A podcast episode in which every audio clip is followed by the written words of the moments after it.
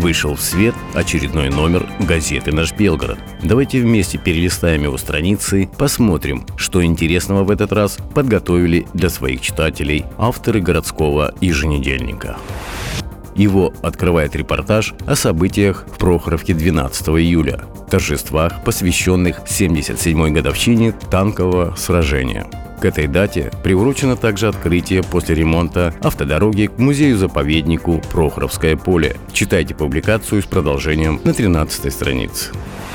О работе исполнительной и представительной власти Белгорода информируют четвертая и пятая страницы номера. Читатели узнают, какие объекты благоустройства будут сданы к 5 августа, как идет реконструкция дворовых территорий и какие решения приняты на 30-й конференции регионального отделения «Единой России».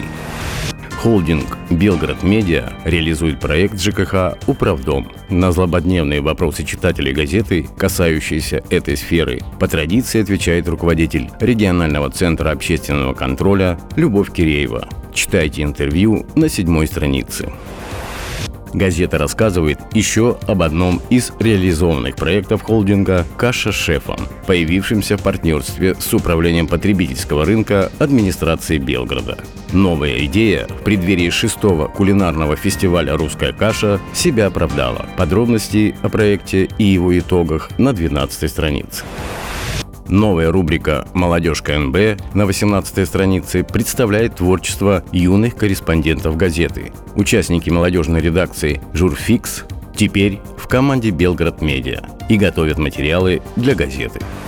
Газета продолжает цикл публикаций к 75-летию Победы. Читатели узнают о судьбе белгородцев, детей войны, чьи воспоминания – пронзительные свидетельства истории военного лихолетия. Читайте 20-ю страницу.